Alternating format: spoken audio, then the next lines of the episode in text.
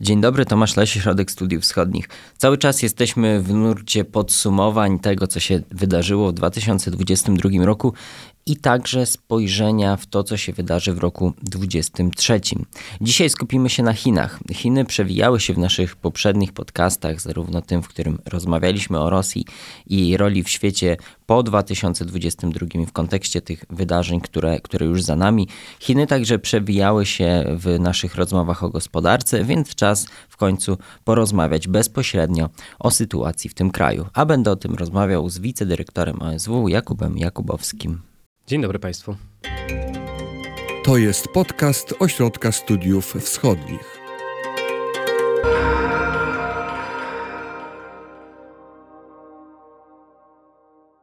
Tak jak mówiłem, Chiny pojawiały się w naszych poprzednich podcastach. Zapraszam Państwa do wysłuchania ich. Linki zostawimy w opisie. Przygotowaliśmy trzyczęściowy, to w pewnym sensie jest także czwarta część mm, takiego materiału właśnie podsumowującego e, ten rok i Chiny, tak jak mówiłem we wstępie, się wielokrotnie w nim przewijały. I jeden bardzo ważny wątek, o którym rozmawialiśmy w części pierwszej, to sojusz rosyjsko-chiński.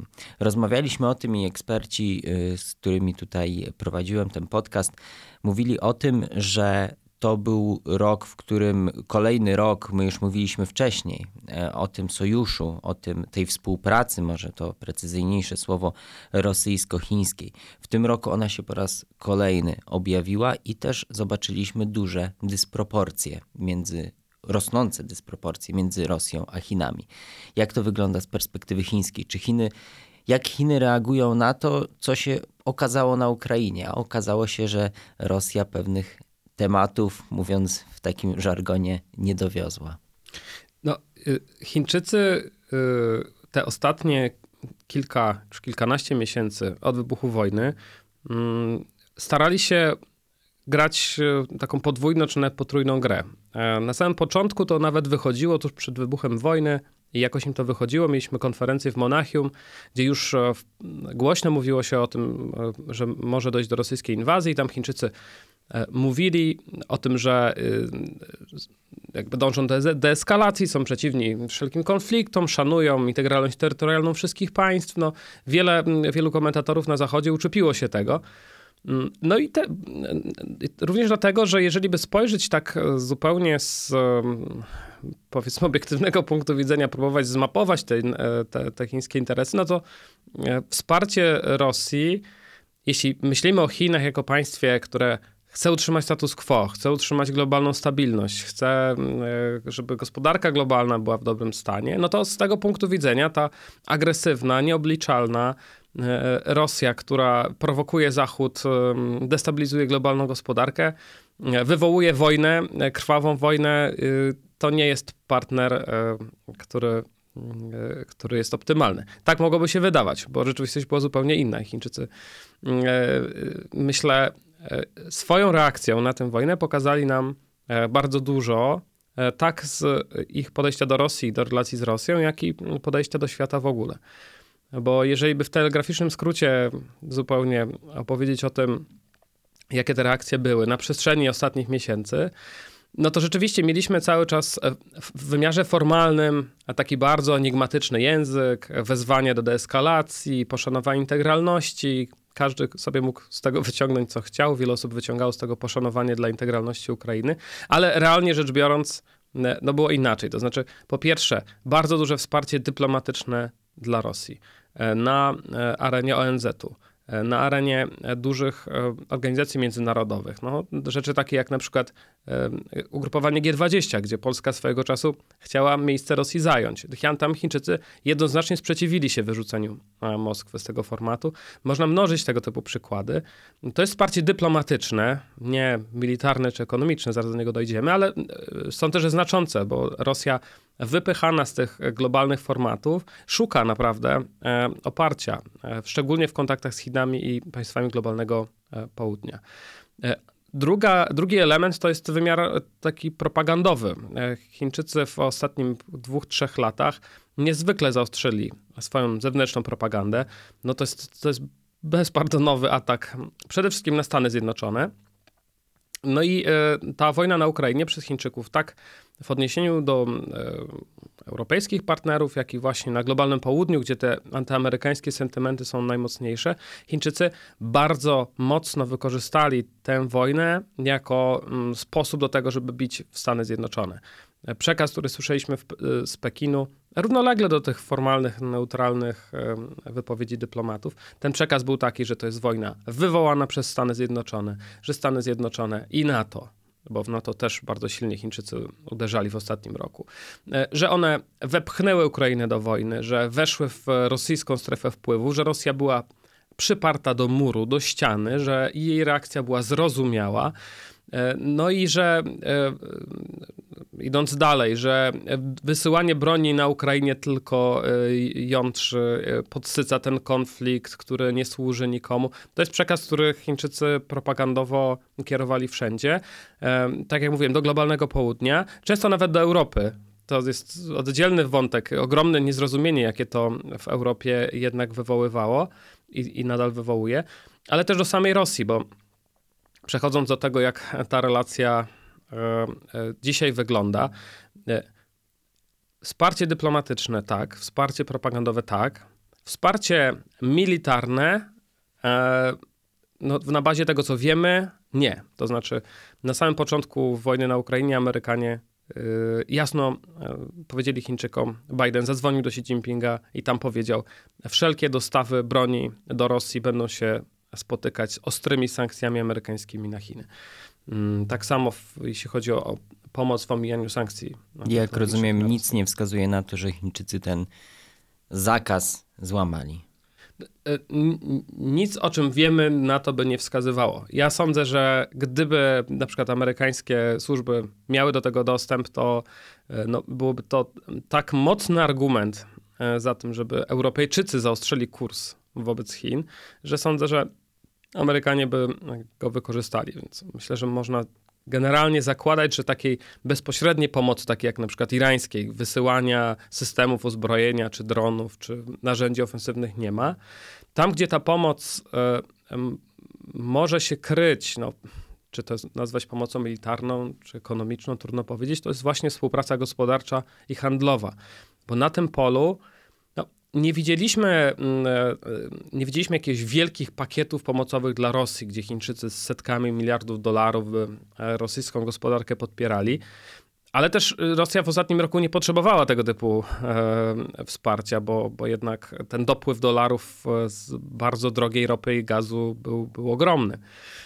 Natomiast Chińczycy bardzo jednoznacznie przez cały ostatni rok podkreślali, że nie mają zamiaru dystansować się gospodarczo od Rosji, że jest business as usual, a więcej nawet. Xi Jinping miał powiedzieć swoim kadrom partyjnym, kadrom regionalnym, państwowym spółkom mniej więcej w połowie roku, że to jest moment, żeby pogłębiać relacje gospodarcze z Rosją.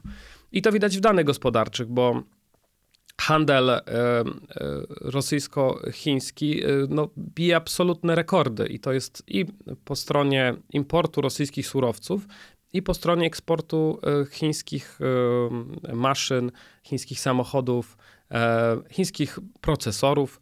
To wszystko w czasie, kiedy handel Rosji z Zachodem załamywał się, Chińczycy tę niszę bardzo szybko wypełniali. A co z sankcjami? Bo na początku tej wojny, tej odsłony wojny oczywiście, rosyjsko-ukraińskiej, odmienialiśmy cały czas o tym, bardzo dużo o tym mówiliśmy, o tym, czy Chiny będą pomagać Rosji te sankcje obchodzić. Jak to możemy ocenić z perspektywy no, tych od wojny, od, od 24 lutego 8 miesięcy, 10 miesięcy?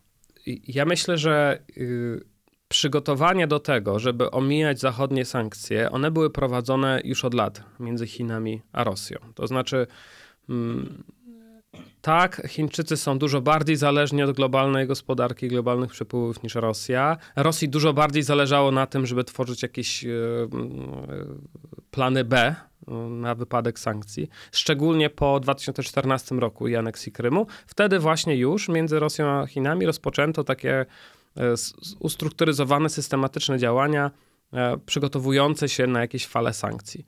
E, głównie na Rosję. I takim podstawowym polem tego jest, są przepływy finansowe i walutowe. To znaczy coś, o czym dyskutowano dużo w tym roku, czyli system SWIFT, system komunikacji międzybankowej, ale też systemy rozliczeniowe w ogóle. Nie chodząc w szczegóły, to to są bardzo złożone systemy, no ale Chińczycy od lat budują alternatywę.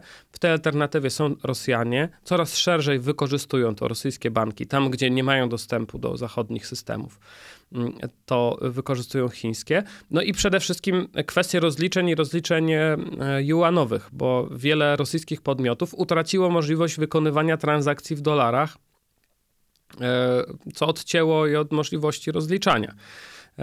Każde rozliczenia y, rosyjskich firm w dolarach, czy w euro, czy w jenie tworzy pole do tego, żeby zachodnie mm, e, rządy uderzy, uderzały w konkretne spółki.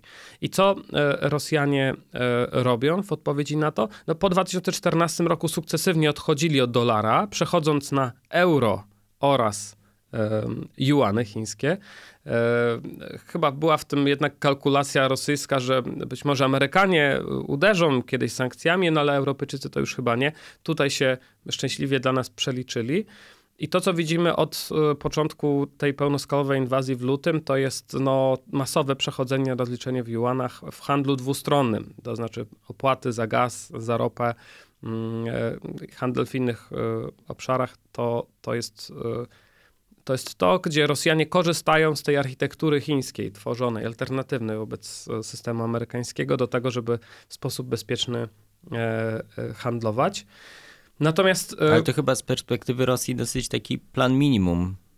No, to, to nie jest ideał. To znaczy, podstawowy znak zapytania tyczy się wymiany Rosji z resztą świata, bo trzeba powiedzieć, że te chińskie systemy są tak zrobione, że no one generalnie służą do kontaktów z, z, chińskimi podmiotami. Jest mało w tych chińskich systemach rozliczeniowych, jest mało banków z państw trzecich. Trudno Rosji handlować z państwami Zatoki Perskiej, Indiami czy Turcją za pomocą chińskich systemów. One nie są tak rozwinięte, chociaż takie rozmowy się też co jakiś czas toczą i z Indusami, i z Turkami.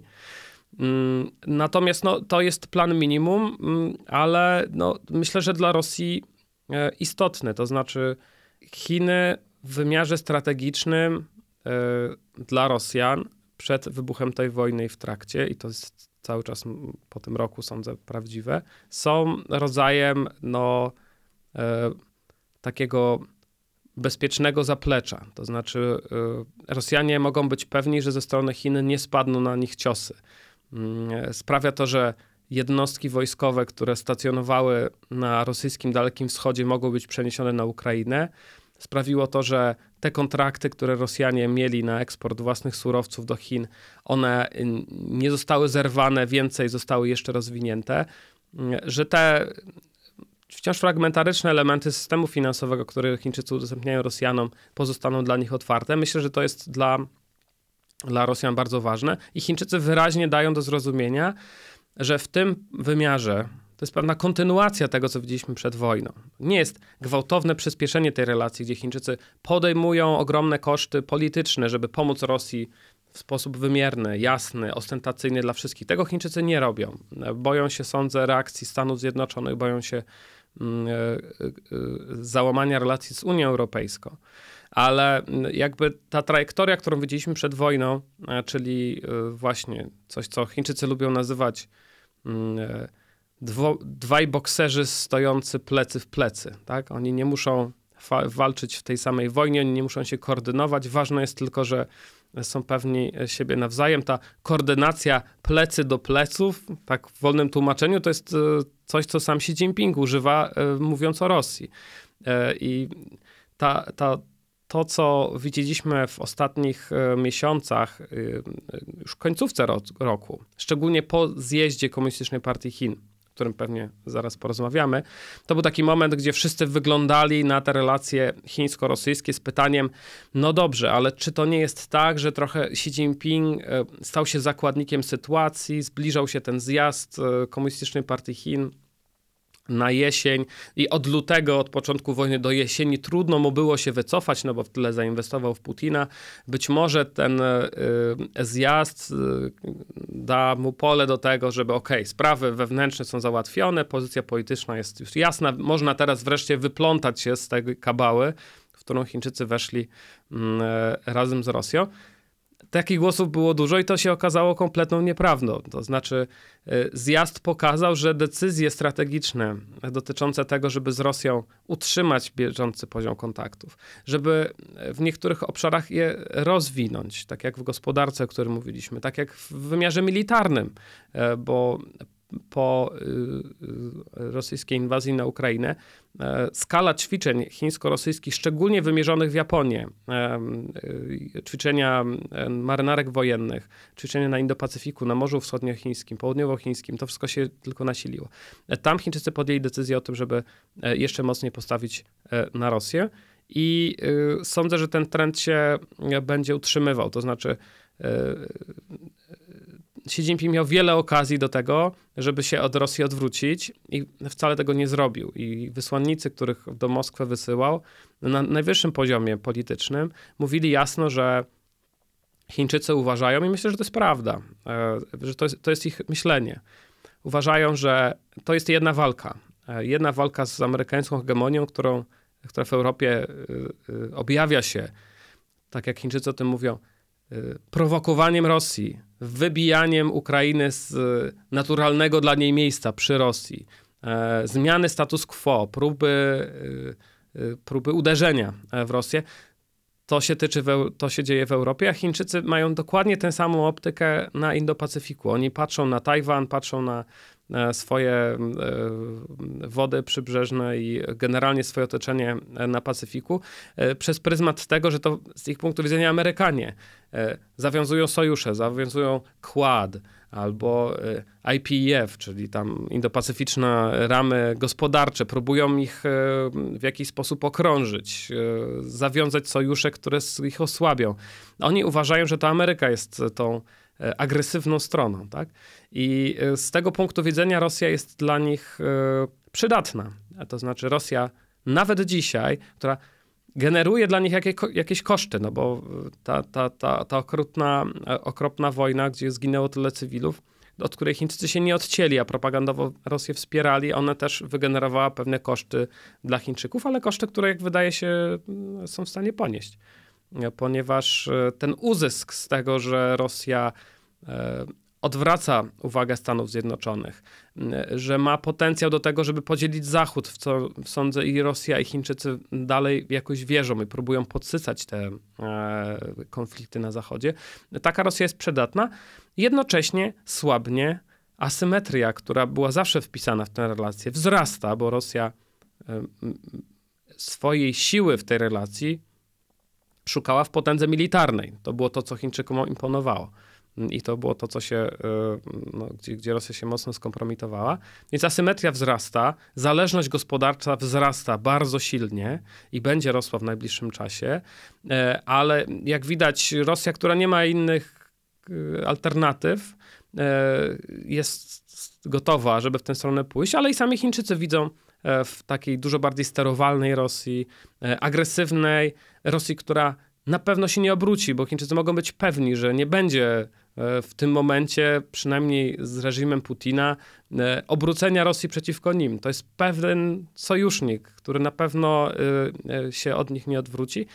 Ta cała dynamika, którą te ostatnie miesiące uwolniły, moim zdaniem się będzie tylko pogłębiać. Mhm.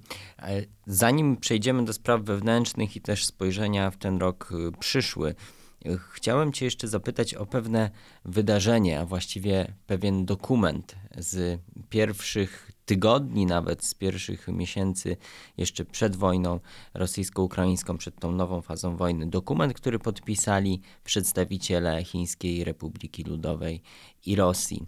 Czy ten dokument, o jakim, po pierwsze, przede wszystkim, co ten dokument y, pewnego rodzaju oświadczenie, porozumienie chińsko-rosyjskie y, mówił z perspektywy tego, tego roku to może być jeszcze jaśniejsze i czy to jest taki moment, który z perspektywy podręczników, może ogólnie do historii albo przynajmniej do stosunków międzynarodowych, będziemy w jakiś szczególny sposób odznaczać z perspektywy kilkunastu lat?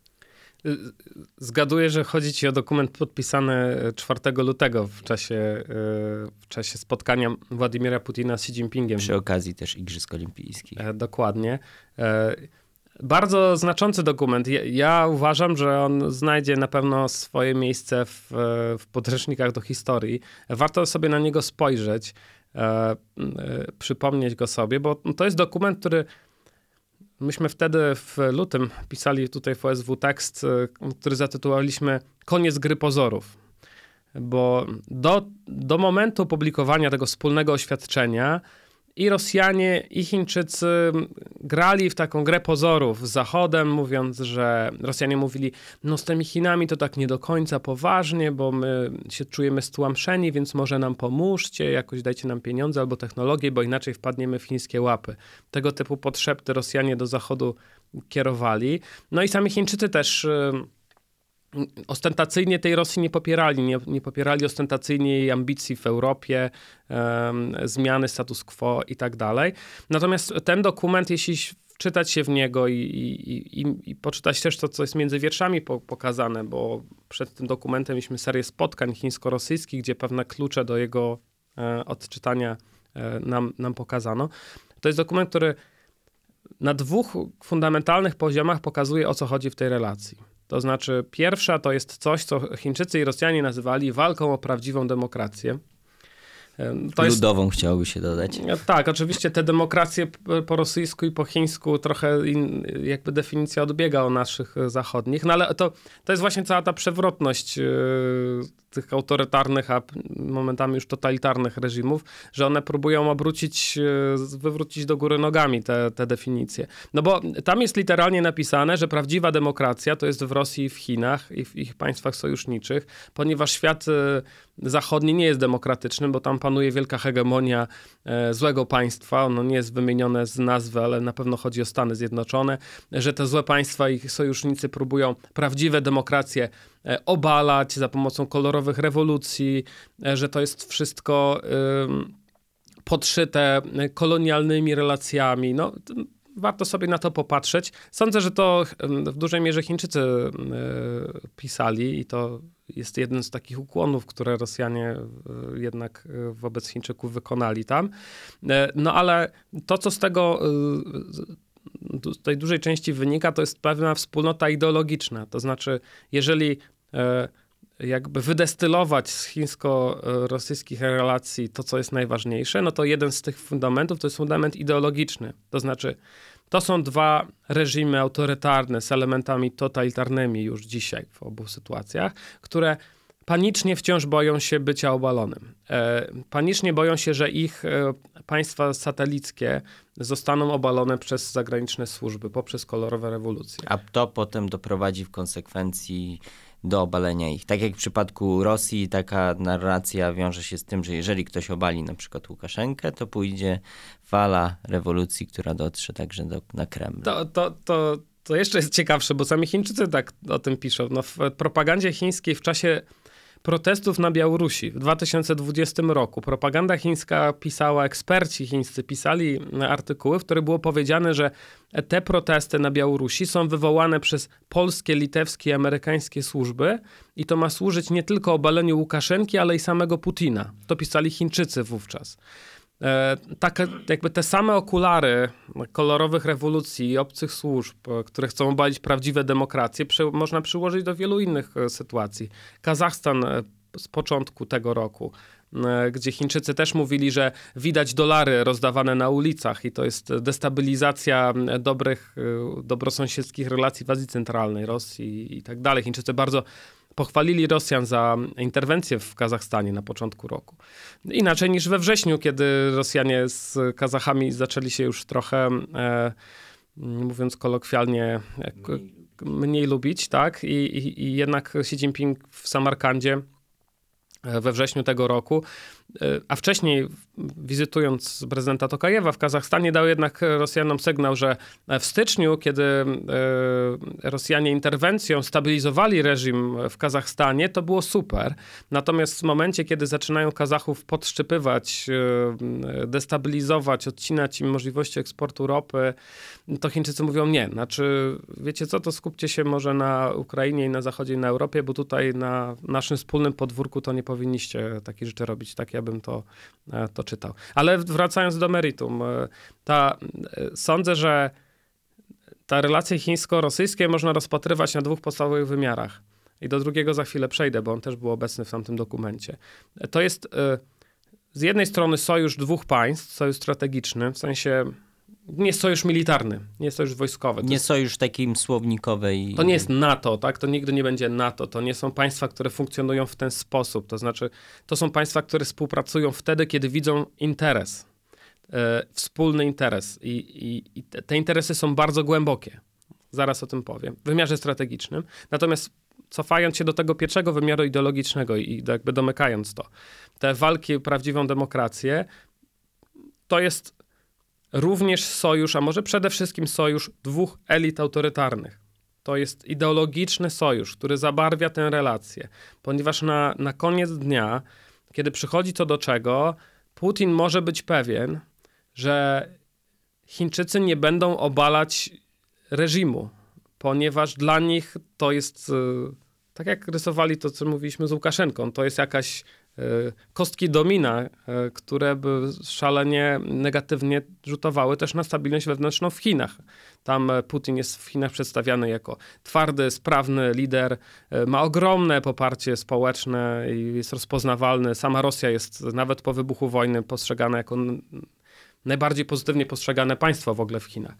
E, Gdyby reżim w, Na poziomie społecznym. na, na poziomie społecznym te dane, które mamy, badania ankietowe y, pokazują, że to jest najbardziej pozytywne postrzegane państwo i po lutym tego roku y, to jeszcze wzrosło. To znaczy s- są jeszcze bardziej pozytywnie postrzegani. Na koniec dnia Putin może być pewien, że Chińczycy nie będą go obalać. Zresztą nie mają do tego też instrumentów. To nie jest takie państwo jeszcze doświadczone w obalaniu innych rządów. Natomiast i Chińczycy mogą być pewni, że w wymiarze ideologicznym nie będą tej podstawowej legitymizacji władzy w Chinach Rosjanie nie będą nigdy podważać. Inaczej niż państwa zachodnie. Inaczej niż Stany Zjednoczone oczywiście. I ten sojusz ideologiczny, on jest jednym z dwóch podstawowych spoiw. Drugie spoiwo, mm, również obecne w tym dokumencie z 4 ym, lutego, to jest takie spoiwo strategiczne. To, co mówiliśmy o, o tym sojuszu. Tak jak mówiłem, to nie jest NATO. No, to, to nie jest sojusz oparty o wzajemnym zaufaniu i podzielaniu wszystkich własnych wartości. Nie, to jest, to, to jest, to jest relacja dwóch państw, które uważają, że działają w całkowicie wrogim sobie otoczeniu międzynarodowym. Nie przystają do dominujących norm, nie przystają do, do, do interesów e, Stanów Zjednoczonych, Europy, że tych interesów nie da się nigdy pogodzić, bo oni są diametralnie inni bo są autorytarni i nie chcą od, wypuścić władzy z rąk. Mm, y, I y, nie jest to sojusz tego typu. Jest to głęboka relacja strategiczna wynikająca z tego, że pewne interesy, i tu już mówimy nie o ideologicznych, a o strategicznych, po prostu się pokrywają i na bardzo głębokim poziomie. To znaczy przede wszystkim oba te państwa uważają, o czym już mówiliśmy, że na tych dwóch podstawowych e, e, frontach e, e, dzisiejszych konfliktów globalnych, czyli froncie europejskim, froncie pacyficznym, ich e, interesy się pokrywają. To znaczy panuje tutaj głęboka synergia. Rosjanie atakując Ukrainę przyciągają uwagę Stanów Zjednoczonych do Europy, tworzą problemy dla całego sojuszu zachodniego i jest to w jakiś sposób korzystne e, dla Chińczyków, bo oni mają więcej oddechu na Pacyfiku. E, Z drugiej strony, y, z punktu widzenia rosyjskiego, no i to Rosjanie od dawna grają w to. Im gorzej między Stanami a Chinami, tym lepiej dla Rosji. Ich pozycja rośnie, ich pole do działania w Europie również będzie rosnąć. I to widać w tym czwartym, e, w tym dokumencie z 4 lutego, gdzie jest powiedziane, że e, i to jest, to jest bardzo znaczący cytat, wcześniej już przez Chińczyków powtarzany, mniej więcej od grudnia 2021 roku, kiedy zaczęto realnie już mówić o groźbie inwazji, że Chiny szanują i rozumieją uzasadnione obawy Rosji w dziedzinie bezpieczeństwa w Europie. Wielokrotnie powtarzane w kontekście tej inwazji, co moim zdaniem należy czytać po prostu jako poparcie do tego, żeby zmienić status quo w bezpieczeństwie europejskim. A z drugiej strony, to czym Rosjanie e, Chińczykom w sensie strategicznym odpłacają, to jest właśnie Indo-Pacyfik. To znaczy, po pierwsze, oni mają wspólnego wroga, e, co stało się już ewidentne po rosyjskiej inwazji, czyli Tokio i Japonię. Na tym obszarze ta synergia jest pełna.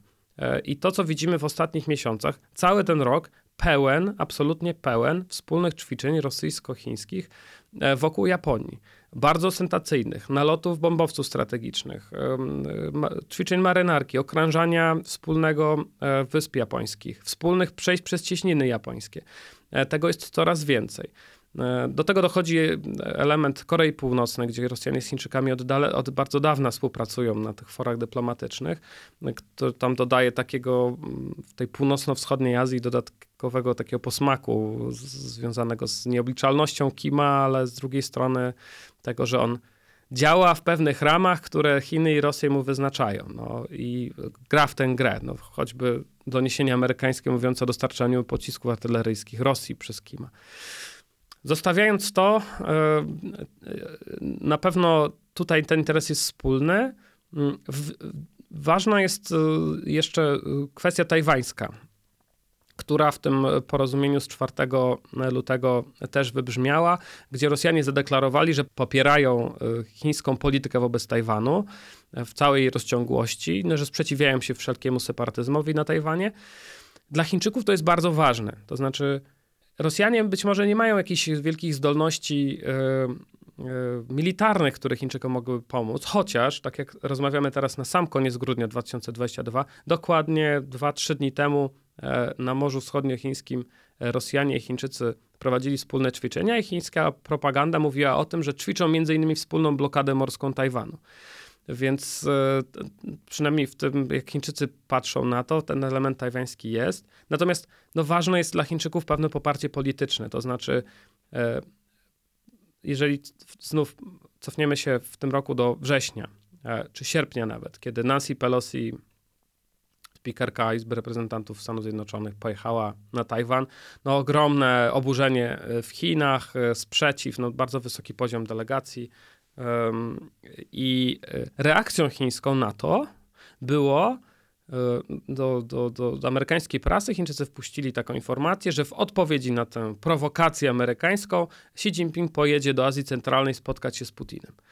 Więc w, w każdym momencie, kiedy w, w, kwestii tajwańskiej Chińczycy uważają, że Amerykanie eskalują, to, to, to Xi Jinping jakby asekuruje się e, w jakiś sposób Putin. Putina. E, chce pokazać, że ma tutaj e, wiarygodnego partnera. No, Rosja się wydaje słabiutka, no ale chociażby w obszarze strategicznej broni jądrowej jest nadal gigantem. Jest również gigantem w e, odniesieniu do samych chińskiego arsenału, więc... Nawet co jakby ten rok przyniósł pewną weryfikację rosyjskiej armii, ale dalej nie można jej lekceważyć.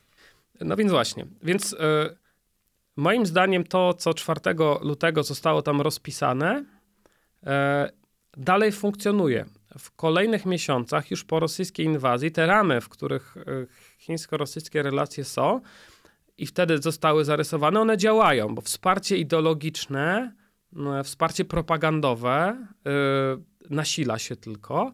A w wymiarze strategicznym, no oczywiście nie mamy tutaj yy, jakby sojuszu wojskowego, ale tam, gdzie te interesy się pokrywają, E, nie wiem, uderzanie w NATO, bo i Chińczycy i Rosjanie e, w NATO uderzają w wymiarze propagandowym, politycznym e, bardzo mocno. Wspólne ofensywne działania wobec Japonii, która jest bardzo znacząca na, na Indo-Pacyfiku.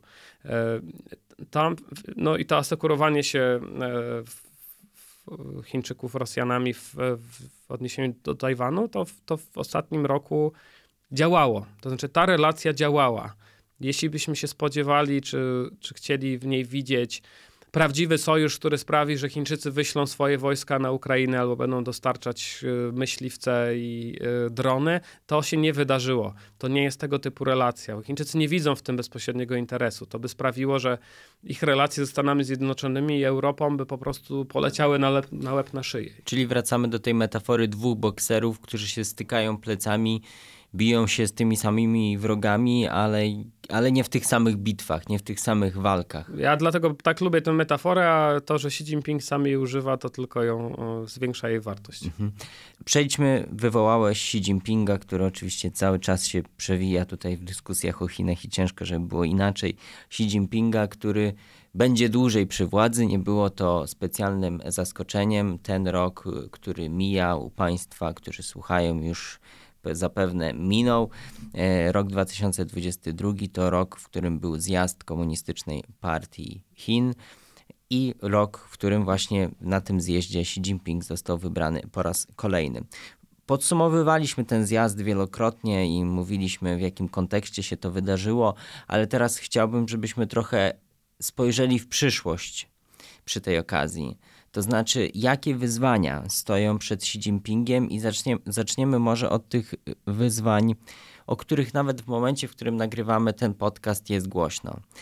COVID-19. U nas ten temat nie jest tak aż aktywny publicznie, że tak powiem, w przestrzeni publicznej, jak jest w Chinach, bo w Chinach jest bardzo, bardzo istotnym cały czas do Xi Jinpinga i tych spraw strukturalnych chętnie powrócę, ale rzeczywiście, e, tak jak teraz rozmawiamy z samej końcówce 2022 roku, to COVID w zupełnie nowej odsłonie e, jest absolutnie dominującym tematem w Chinach, ponieważ w drugiej połowie grudnia Chińczycy w sposób absolutnie gwałtowny, dla wielu niespodziewany, bo to był zwrot w sumie w samej komunikacji e, Pekinu, znieśli praktycznie wszystkie restrykcje covidowe, które widzieliśmy w ostatnich trzech latach. To znaczy polityka dynamicznego zero COVID, czyli e, w skrócie, jeżeli w 20-milionowym mieście są trzy przypadki covid to wtedy zamykano najczęściej całe kwartały, a może całe miasto.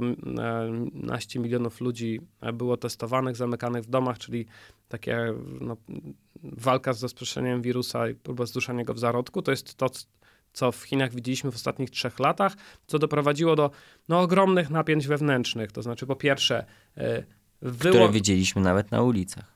Tak, znaczy, po pierwsze, wyłączania całych sektorów gospodarki, całych regionów ogromnych e, z, z pracy na e, czasami wiele tygodni, jak w Szanghaju na, na wiosnę tego roku, kiedy przez ponad 50-60 dni Szanghaj, no ogromna metropolia, kluczowa z punktu widzenia funkcjonowania Chin, praktycznie nie działała. W drugim kwartale chińskie PKB w ujęciu kwartalnym spadło, między innymi przez to.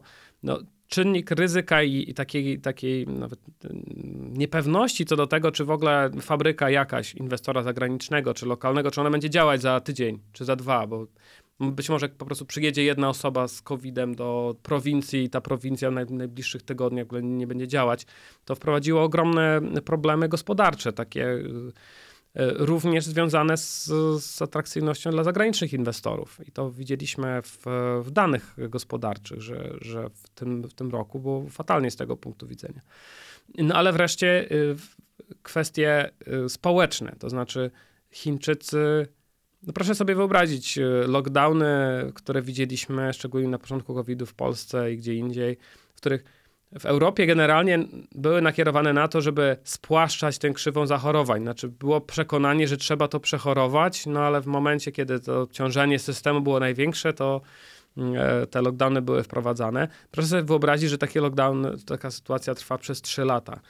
E, drakońskie zupełnie prawa, sprawiające, że w życiu zwykłych Chińczyków pojawił się czynnik ryzyka, który sprawiał, że być może do twojego zakładu pracy przyjdzie któregoś dnia ktoś z kaszlem i nagle się okaże, że przez dwa miesiące nie możesz wyjść z pracy, bo takich sytuacji było mnóstwo, czy tak zwany zamknięty obieg e, w fabrykach, jak w Foxconn w Zhengzhou, gdzie w pewnym momencie pod koniec roku widzieliśmy już po prostu tak wielkie zmęczenie ludzi, że, że ludzie y, masowo, znaczy to jest fabryka, która zatrudnia ponad 150 tysięcy ludzi, y, tam się składa iPhony. Ludzie po prostu po w którejś rundzie tych lockdownów po prostu przecięli płoty, wyłączyli telefony, żeby nie można było ich monitorować, znaczy aplikacja covidowa, żeby nie widziała, gdzie oni są i zaczęli na piechotę wzdłuż autostrad wracać do domów. Znaczy setki, tysiące ludzi.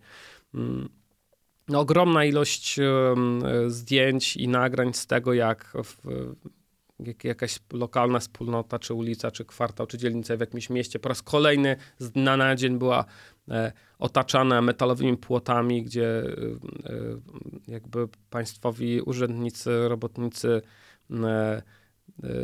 jakby zaspawywali wejścia do domów, y, znów z dnia na dzień to, to totalna dezorganizacja życia, no po jakimś czasie to doprowadziło do tak wielkich napięć społecznych, że ludzie w sposób spontaniczny po prostu przerywali te, y, te barykady, protestowali, bili się z policją, narzekali na dostępność jedzenia, bo często no, też widzieliśmy te obrazki, kiedy jakieś całe kwartały ulic, wielkie bloki zamykane i ludzie siedzący na, na balkonach, bijący łyżkami w garnki i krzyczący, że chcą jeść, bo są głodni, bo nie mogą wyjść, bo nie ma e, dostaw jedzenia i tak dalej. No, tego typu obrazków było w Chinach mnóstwo.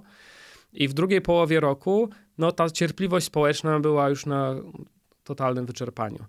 I yy, jakby Sądzę, że większość z tych protestów miała charakter lokalny. To po prostu było no, niezgoda na to, że w tym konkretnym miejscu zamieszkania, w tym mieście po raz kolejny to wchodzimy, ale na, mm, na, na tysiącach czy dziesiątkach tysięcy tego typu protestów e, jakby zaczęły kiełkować takie, które miały jednak dużo mocniej, mocniejszy polityczny wydźwięk. To, co widzieliśmy na jesień, między innymi w Szanghaju, wcześniej przed zjazdem w Pekinie. Być może izolowane przypadki, trudno to określić, ale przypadki, w których mm, e, szczególnie młodzi ludzie wychodzili na uniwersytetach i na ulicach, wychodzili i mówili, że to jest wina Xi Jinpinga. Koniec lockdownów, koniec kontroli społecznej, bo to nie już jest walka z epidemią, tylko to jest po prostu e, kontrolowanie e, społeczeństwa. Że Xi Jinping, to się zbiegło z ze zjazdem, o którym chwilę tu już mówiliśmy, Xi Jinping został na trzecią kadencję, z nim zaczęto kojarzyć to, co się w Chinach dzieje i, i y, no ta, ta ekspresja niezadowolenia zaczęła miejscami przebierać takie polityczne e, elementy. I jak rozumiem, to między innymi doprowadziło do tego, że w tym momencie ta polityka się zmienia. To znaczy, Trudno powiedzieć, co było bezpośrednią przyczyną. Tu wyłożyliśmy szereg czynników gospodarcze, społeczne. Jest jakby również finansowe i fiskalne, to znaczy polityka zero COVID masowe testowanie było niesamowicie drogie. W połowie tego roku e, szacunki zagraniczne były takie, że mniej więcej 1,5% PKB wydaje się w Chinach na testowanie. 1,5% PKB. To są jakieś niewyobrażalne ilości pieniędzy, no bo to są testy robione wielokrotnie, czasami wielokrotnie jednego dnia na setkach milionów ludzi. Wiele krajów tyle na zbrojenia nie wydaje, jeśli chodzi o procent PKB. E, dokładnie, więc to było już obciążenie z punktu widzenia władz lokalnych, które najczęściej w Chinach ponoszą większość wydatków, ale nie tylko na COVID, znaczy nie tylko na walkę z COVID, ale szkolnictwa, usług publicznych i tak dalej. No z jednej strony lockdowny obniżające bazę podatkową, y, wypłaszające z zagranicznych inwestorów, z drugiej strony rosnące obciążenia e, związane z polityką zero COVID.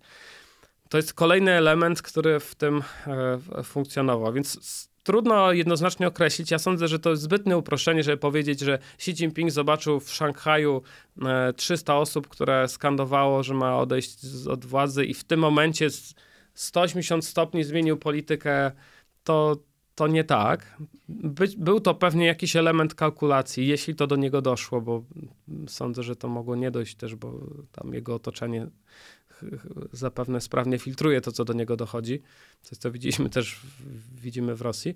Natomiast e, do czego nas to wszystko doprowadziło? No do momentu, kiedy e, wydolność chińskiego państwa, wydolność chińskiego społeczeństwa, wydolność chińskiej gospodarki po prostu się tak osłabiła, e, że, że podjęto tę decyzję. No i ona była absolutnie, znaczy, ona była absolutnie niespodziewana. To znaczy, do ostatniego momentu praktycznie w najbardziej takich autorytatywnych źródłach chińskich, wypowiedziach polityków, e, w w artykułach prasowych mówiono, że polityka zero COVID, y, tam partia do światłej przyszłości polityki zero COVID prowadzi naród chiński, prawie że w takim y, wymiarze.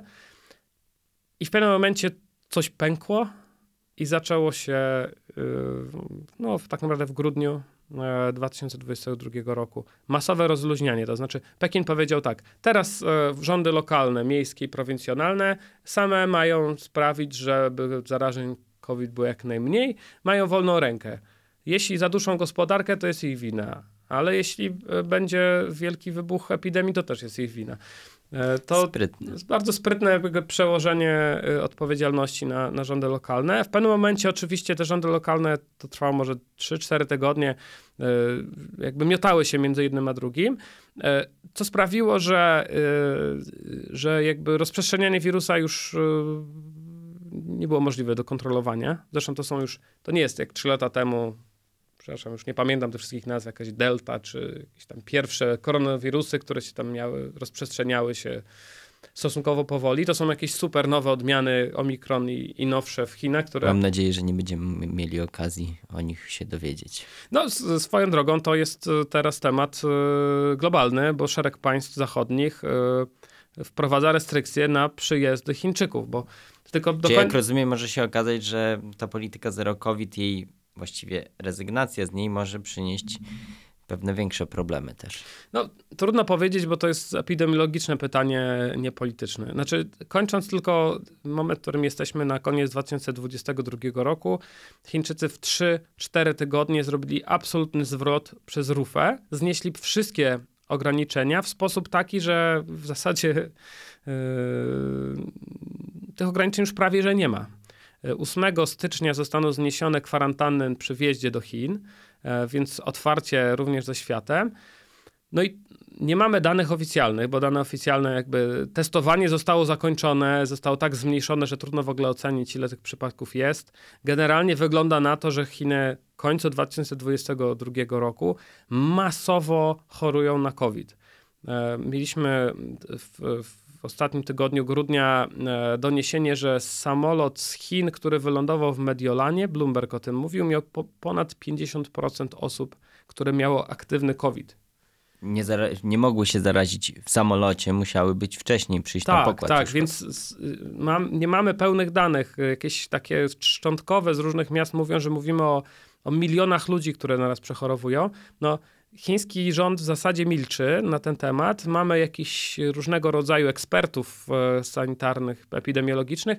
No, słyszałem na przykład o tym, że teraz e, wypowiedź jednego z chińskich ekspertów w rządowych mediach, że pewnie nie będzie drugiej fali, ponieważ suche drewno szybko się pali. I w jednej fali wszyscy się e, dzisiaj zarażą. Więc możliwe, że jeśli ten plan wypali, wirus nie zmutuje i rzeczywiście wszyscy się teraz zarażą, no to w najbliższym, na przełomie 22-23 roku m, półtora miliarda ludzi y, przechoruje COVID.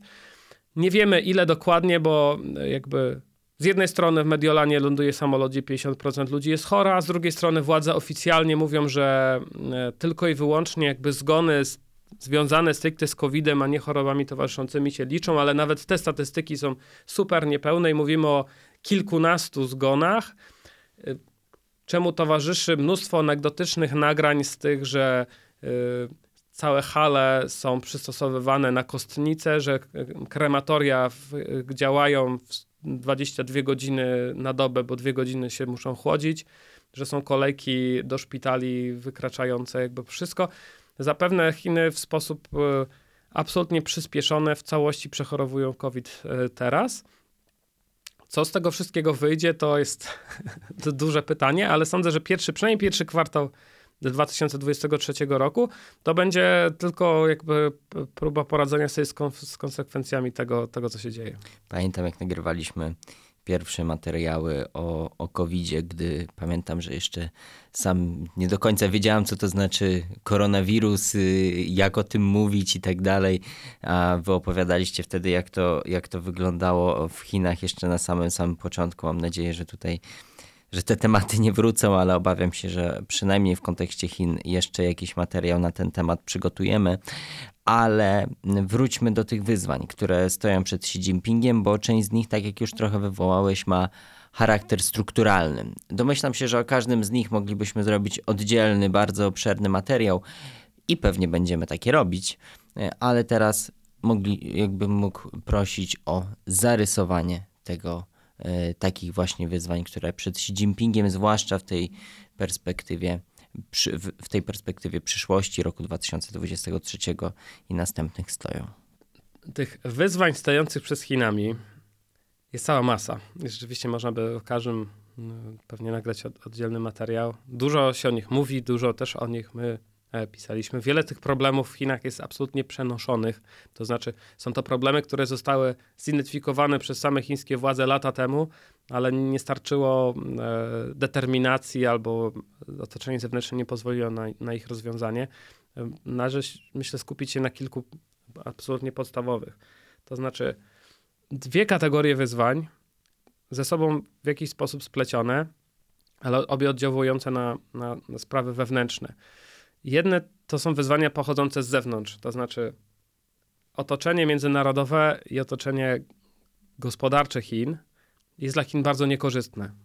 E, to jest taki koncept, który w Chinach od początku lat 2000 funkcjonował, tak zwany okres strategicznych szans, kiedy Stany Zjednoczone były pogrążone w wojnach na Bliskim Wschodzie, gdzie e, drzwi do globalnej gospodarki stały otworem, gdzie Chińczycy mogli w nieskrępowany sposób rozwijać się, zasycać technologię, kupować technologię i tak dalej.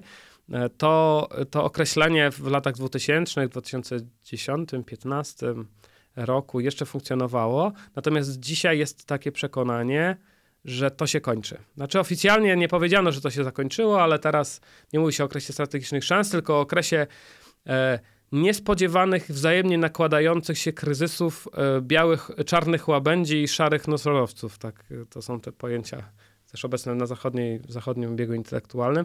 E, jest poczucie, że w wymiarze zewnętrznym Chiny wchodzą w bardzo niekorzystny czas, bardzo trudny czas, gdzie są pod ciągłym ostrzałem amerykańskim w wymiarze gospodarczym, gdzie ich e, możliwość ekspansji jej gospodarczej jest powstrzymywana, bo wielu, wielu graczy, nie tylko Stany Zjednoczone, ale Europa, e, Indie, Japonia w jakiś sposób próbują zrekonfigurować te globalne przepływy, w których Chińczycy czuli się świetnie i mieli bardzo dobrą pozycję. I jakby to nie jest stricte wyzwanie wewnętrzne, ale bardzo rzutuje na sprawy wewnętrzne, no bo za tym musi pójść jakaś odpowiedź yy, reform wewnętrznych, które są potrzebne również z innych powodów. To znaczy ten model wzrostu, który w Chinach e, działał, oparty na reformie, reformach i otwarciu, tak, okres reform i otwarcia Deng Xiaopinga, to też się zakończyło. To znaczy w Chinach reform rynkowych, które widzieliśmy 40 lat, ich już nie ma. Teraz to państwo i partia wraca e, do gospodarki. E, oczywiście na poziomie technicznym gdzieś tam są jakieś urękowienia, ale takich dużych reform, które dają takie kolejne duże doładowania tej gospodarce, ich już nie ma. Tak samo i otwarcie jest problematyczne, no bo świat się zamyka e, na Chińczyków. Oni się muszą w jakiś sposób gospodarczo wymyśleć od nowa. Mają problemy demograficzne, które są no, no niespotykanej skali. Sam COVID i te trzy lata polityki zero COVID sprawiły, że e, poziom urodzeń, e, nie dzietność, tylko liczba bezwzględna urodzeń, w Chinach jest dzisiaj niższa niż w czasie wielkiego skoku naprzód e, w latach 60., kiedy 40 milionów ludzi zmarło z głodu i była absolutna klęska. Znaczy Chiny mają obiektywnie Chińskiej Republice Ludowej najniższy poziom urodzeń teraz, E, a i tak ta struktura wiekowa jest dla nich e, bardzo trudna. Z tego nie ma prostych e, prostej drogi do wyjścia. Chińczycy nie zasypią tego imigracją. Muszą czekać, uciekać do przodu w wymiarze technologicznym. Tak, to znaczy muszą się zrobotyzować, zautomatyzować. No, spore wyzwanie. Zwłaszcza w kontekście też sankcji technologicznych. No więc właśnie, a wcale nie ułatwiają im tego e, Stany Zjednoczone, które w wymiarze technologicznym, mówiłem już o tym otoczeniu międzynarodowym, które jest dla Chin niekorzystne, no powiem tak, w dużym skrócie, bo to jest, można by oddzielne nagranie e, dać, jakby administracja Bidena w wymiarze konkurencji gospodarczej i technologicznej z Chinami jakby nie, nie tylko jest pełną kontynuacją czasów Trumpa, ale jest po prostu dużo bardziej profesjonalna, strategiczna w swoim działaniu. I działania takie jak um, uderzenia w, proces, w produkcję procesorów w Chinach, czy w ogóle odcinanie Chińczyków od produkcji procesoru półprzewodników. To, to, to, jest taka kluczowa systemowa technologia, która napędza wszystkie inne technologie, sztucznej inteligencji, zaawansowanych komputerów e, i tak dalej.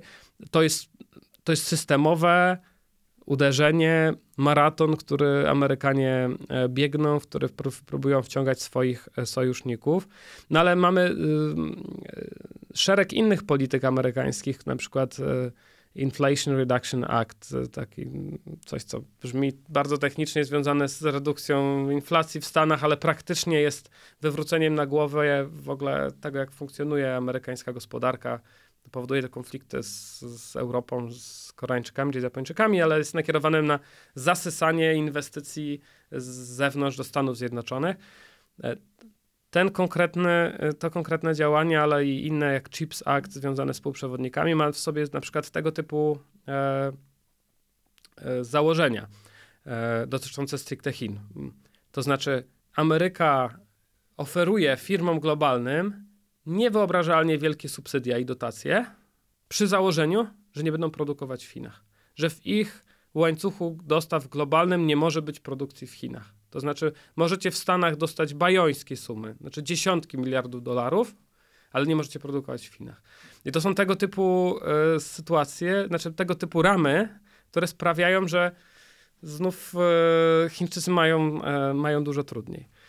No i teraz oczywiście jakby to, to, jest, to jest cała, cała kategoria, cała klasa problemów, które się nawzajem na siebie nakładają.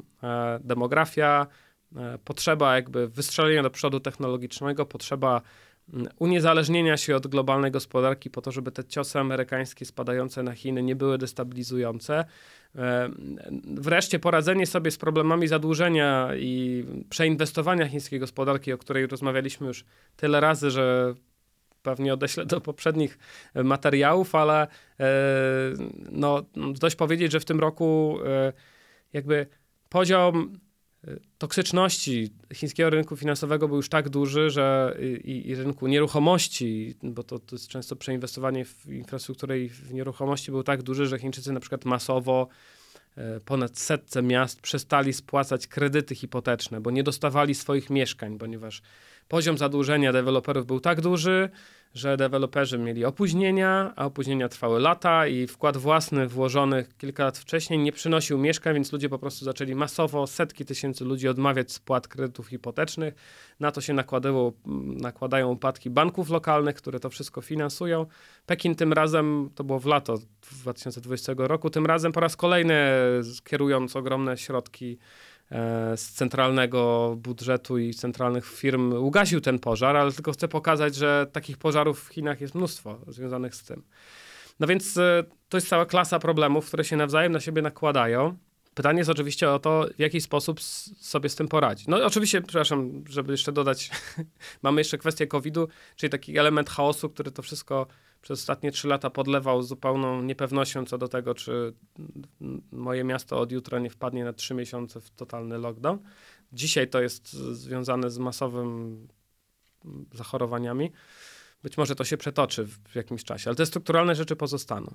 I yy, pytanie jest yy, o to, jak Xi Jinping, który jest najpotężniejszym przywódcą chińskim od pewnie czasów Mao Zedonga, który na zjeździe w, na jesieni tego roku e, skonsolidował swoją władzę w sposób, no, którego nie widzieliśmy przynajmniej od początku okresu reformy i otwarcia lat 70.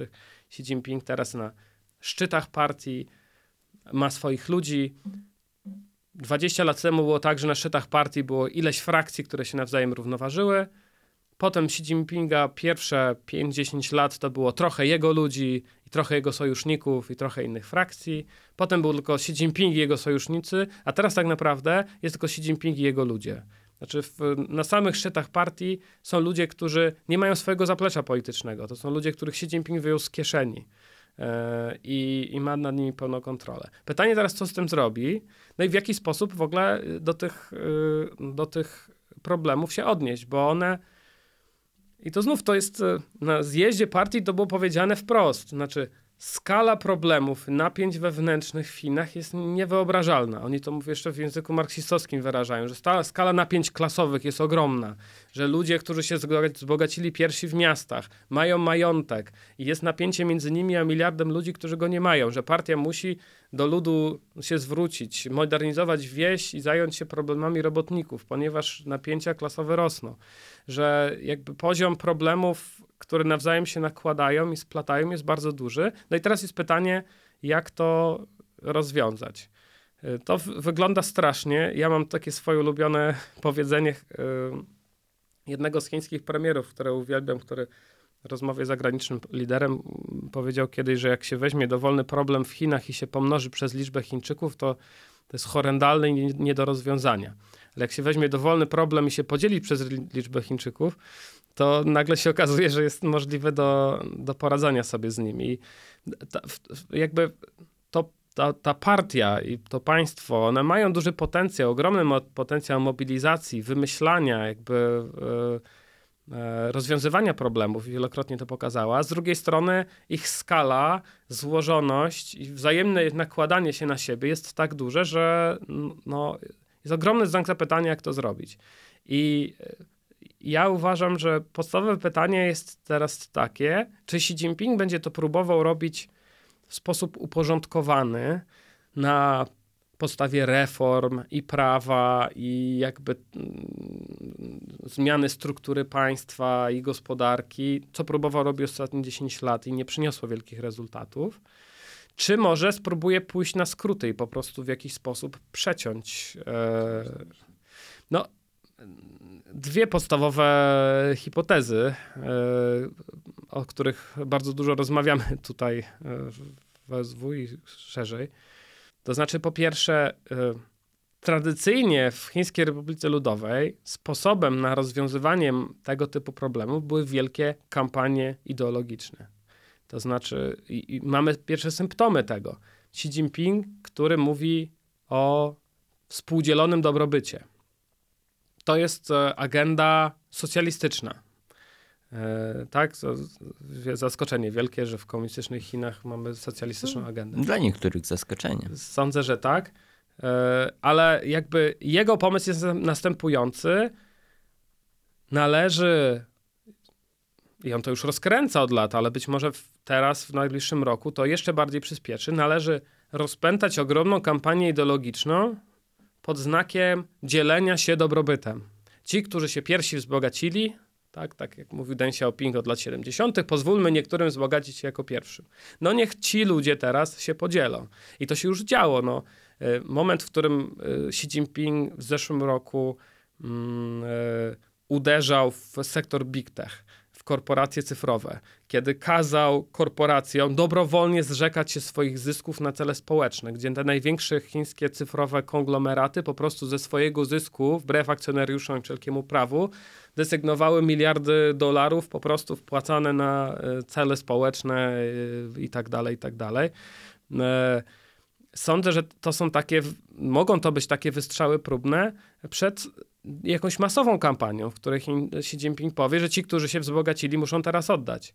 I może to będzie reforma podatkowa, to był ten, ten taki uporządkowany sposób załatwiania tych spraw. A może jakaś inna, może Xi Jinping powie, że teraz jest moment na to, żeby się podzielić swoimi pieniędzmi. I niech każdy sobie teraz wymyśli, co to znaczy. Niech każdy... E, A jak nie wymyśli to? no kropki. tak, no tak, dokładnie tak działają kampanie polityczne y, i tak działały one w HRL-u trochę to się, to, to ma mocno maoistowski posmak. Xi Jinping charakterologicznie nie jest taki jak Mao, jest trochę bardziej jednak wycofany, nie ma takiego kontaktu z ludem, nie ma takiej siły przebicia, e, ale y, ewidentnie ma ciągoty do tego, żeby w ten sposób rozwiązywać problemy. I to jest ta jedna e, hipoteza, znaczy współdzielony dobrobyt pójdzie do przodu. Czy to będzie za pomocą reform podatkowych, czy to będzie za pomocą kampanii ideologicznej, czy jakiegoś miksu tych dwóch, to jest kwestia e, otwarta. Natomiast no, to musi pójść do przodu. To znaczy, pieniądze od bogatych muszą przejść do biednych, żeby biedni mogli konsumować i żeby Chiny przestały być niestabilne wewnętrznie i żeby przestały być zależne od eksportu na zewnątrz, tak? I przestały być narażone na ataki ze strony Zachodu i Stanów Zjednoczonych. W najprostszych słowach, to się po prostu musi dokonać. E, to jest racjonalna polityka. Pytanie, jak ją doprowadzić do końca. No, druga hipoteza z przecięciem problemów to jest hipoteza wojny. Tego się obawiam. Niestety. To znaczy, yy, tak, w skrócie, yy, rozgrzania nacjonalistycznych nastrojów po to, żeby odwrócić uwagę od problemów wewnętrznych. To jest schemat, który widzieliśmy wielokrotnie w wielu państwach. No, y, oczywiście. Y, Tajwan? Tajwan jest jakby pierwszą rzeczą, która przychodzi do, na myśl. To znaczy, ja osobiście może będę musiał potem odszczekać, to mam nadzieję, że nie. Wielką mam nadzieję, że nie. No ale wydaje mi się, że z tych dwóch jakiegoś takiego konfliktu wewnętrznego, o którym już mówiliśmy, i konfliktu zewnętrznego, jednak ten pierwszy jest bardziej e, prawdopodobny. E, ja nie jestem przekonany, że e, na Chińczyków zadziała tak jak na Rosjan ekspansjonizm jako coś, co pozwoli im zapomnieć o swoich problemach wewnętrznych. To jest jednak państwo zbudowane zupełnie na innym fundamencie. Po pierwsze, Chińczycy w odróżnieniu od Rosjan nie są narodem karnym, który ugina kark i się zgadza na wszystko. To jest w Polsce panujący stereotyp, który w ogóle nie licuje z historią Chin. Nie. Historia Chin, przynajmniej jej połowa, to są bunty ludzi, którzy się nie zgadzają ze swoją władzą i uważają, że ona straciła mandat nieba w czasach konfucjańskich, a dzisiaj mówimy o kontrakcie społecznym. Po prostu e, moment, o którym już rozmawialiśmy z końca roku i z covid po prostu ludzie się buntują, wychodzą i się nie boją. W pewnym momencie pęka jakaś tama i ludzie po prostu wychodzą i się nie zgadzają na to, tak? To jest pierwsze. No drugie jest takie, że jakby trudno będzie y, nacjonalistyczną propagandą i takim Krym nasz, tylko Tajwan nasz w Chinach, y, załatać dziurę, która w chińskim społeczeństwie pozostanie po nie wiem, spowolnieniu wzrostu. I też to będzie krótkofalowe w dużej mierze. No więc właśnie, znaczy to nie jest tak, że to jest niemożliwe. Ja sobie jestem w stanie wyobrazić jakieś, jakieś sytuacje, w których to się wydarza. Nie, nie wydaje mi się, że to byłby sposób na odwrócenie uwagi Chińczyków skuteczny. Mam nadzieję, mam wrażenie, że Xi Jinping też o tym wie. To znaczy wie, że ma półtora miliarda ludzi, które generalnie dostało mocno w kość w ostatnich trzech latach, które jest przyzwyczajone do wzrostu poziomu życia. 40-latkowie nie pamiętają w Chinach czasów, kiedy nie było lepiej z roku na rok. To jest niesamowicie rozpędzone społeczeństwo o niesamowicie wygórowanych aspiracjach. Trudno będzie im e, powiedzieć, no tak, co prawda najbliższe 20 lat będziecie biednieć, no ale, ale Tajwan jest nasz. To, co rozumiem, że w Rosji przynajmniej dla części y, ludzi działa. Mm, no, no i to... też przykład y, Władimira Władimirowicza i tego, co się dzieje na Ukrainie, no nie zachęca. To jest od, duża oddzielna debata, czy co Xi Jinping wie o tym, co tam się stało i jakie jest na niego jakby um, jego zdanie, jego wpływ na to. Co do niego doszło, jakie wnioski, czy Chińczycy trzeźwo na to patrzą, czy nie. No to jest niestety nie do przeniknięcia dla nas, bo to są zewnętrznych obserwatorów e, same szczyty partii. To znaczy zasadnicze pytanie, takie jak z Putinem e, w tym roku. Co on wiedział, że podjął taką decyzję i o czym on wiedział? Czy FSB mu mówiło, że Ukraińcy będą się bić i się zreformowali i tak dalej, i tak dalej? No, taki czynnik ryzyka w e, zamkniętych e, systemach autorytarnych zawsze tam gdzieś e, widnieje. Są jakieś scenariusze, ale to już zupełnie płynem, że tak powiem, mm, jakimś związane z taką czysto dynamiką wewnątrz partii, to znaczy znów korzystając z jakichś metafor czasów maoistowskich i rewolucji kulturalnej, to znaczy Mao też w pewnym momencie stanął w konflikcie z własną partią. Tak? tak jak i dzisiaj Xi Jinping, bo jak mówimy o tym, że, biedni, że bogaci się mają podzielić, no kto jest w Chinach bogaty? Partia jest bogata. 90 milionów ludzi, która tłustych kotów, które przez ostatnie 40 lat zarządzała całym procesem wzrostu, brała do, do kieszeni ogromne pieniądze, budowała imperia biznesowe poprzez swoje rodziny, bliskich y, wspólników. To są ludzie, których Xi Jinping musi teraz przekonać do tego, że podzieli się swoimi pieniędzmi, więc jeśli on byłby zdeterminowany, żeby taki, taką kampanię ideologiczną zrobić i naprawdę zaczęłoby wrzeć, szczególnie między lokalnymi strukturami partyjnymi a Pekinem, który chce ich do czegoś przymusić, no to w pewnym momencie może być tak, że Xi Jinping uzna, że racjonalne jest podbicie bębenka e, na zewnątrz po to, żeby dokon- metodą faktów dokonanych, nie wiem, podporządkować sobie partię.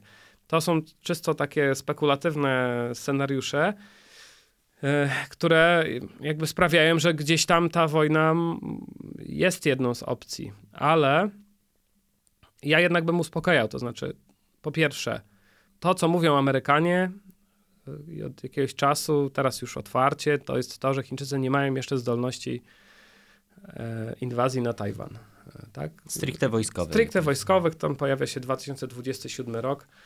E, Czas leci, ale jednak to jest jeszcze, e, jeszcze trochę. Potem jest oczywiście pytanie o wolę polityczną, żeby rozpętać wojnę, która będzie najpewniej wojną światową, no, a przynajmniej ogólnopacyficzną, bo i Japończycy, i Amerykanie, i inne państwa Pacyfiku y, zapewne by się do niej włączyły. No ale po pierwsze, to jest perspektywa czysto technicznie, która jest jeszcze przed nami. E, Pamiętając, że i Japonia się zaczyna zbroić e, masowo, i Amerykanie również od dłuższego czasu ten Pacyfik dowartościowują militarnie. E, To jest, to jest pierwsza rzecz. Druga rzecz jest taka, że no, znów, co Xi Jinping ma w głowie i gdzie widzi swoje, gdzie widzi największe zagrożenia. Mówiliśmy o wyzwaniach wewnętrznych i zewnętrznych. Tradycyjnie partia więcej zagrożeń upatruje wewnątrz. To Co znaczy- ją różni, jak rozumiem, od Rosji chociażby. no tak, znaczy zapewne tak.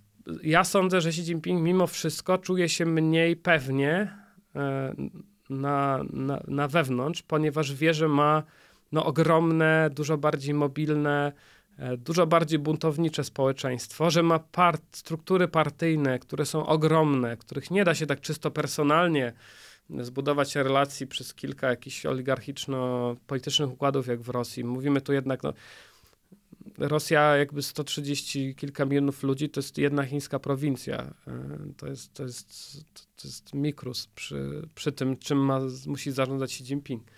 Em, I sądzę, że to będzie jednak kierunkować jego uwagę e, na wewnątrz, tak? Że jakby miał obstawiać to, że on najpierw spróbuje jednak rozwiązać problemy wewnętrzne, bo długofalowo rządy partii tak jak mówiłeś, znaczy inwazja na Tajwan jest krótkofalowa, tam się jeszcze czuje, czai mnóstwo ryzyk, to jest strasznie trudna operacja, to jest e, amfibijna, amfibijny desant, jakby skala wyzwań jest większa dużo niż w Normandii, czy no, tam jest mnóstwo czynników wojskowych, które sprawia, że mnóstwo rzeczy może pójść nie tak. Mm, Ale tak czy inaczej jest to w jakiś sposób krótkofalowe. No ile da się y, y, karmić społeczeństwo z- tego typu rzeczą? No a partia jednak myśli o sobie poważnie. To są towarzysze, którzy mają przynajmniej do 1949 roku plany na siebie bardzo konkretne na stulecie Chińskiej Republiki Ludowej, a w, per- w perspektywie jeszcze pewnie drugie 100 lat by sobie porządzili. Więc y, na dłuższą metę ta stabilność wewnętrzna jest jednak e, najważniejsza, bo jeżeli jej nie będzie, to po prostu to eksploduje i ich, ich, ich rządy się, e, się skończą. Więc sądzę, że w pierwszej kolejności przynajmniej tyle pociechy, że sądzę, że jednak skupiam się na tych sprawach wewnętrznych. No mam nadzieję, że nie, nie będę musiał tego odszczekać. Tak, w, mamy, mamy taką nadzieję. Będziemy na pewno zadawać te pytania, o których tutaj rozmawialiśmy wielokrotnie w przyszłym roku. W tym roku wiele mówiliśmy o Chinach, ale niezależnie od odpowiedzi na te pytania i od tego, co się wydarzy, na pewno będziemy o Chinach dużo mówić także w roku 2023. Dziękuję. Dziękuję bardzo. Dziękuję Państwu za wysłuchanie tych podcastów podsumowujących rok. Zapraszam tych, którzy zaczęli od tego materiału do wysłuchania także poprzednich. Są one dostępne na naszym Spotify czy na innych aplikacjach, które używają Państwo do słuchania podcastów. My się słyszymy już niedługo w kolejnych odcinkach. Do usłyszenia. Wysłuchali Państwo podcastu Ośrodka Studiów Wschodnich. Więcej nagrań można znaleźć na stronie www.osw.waw.pl.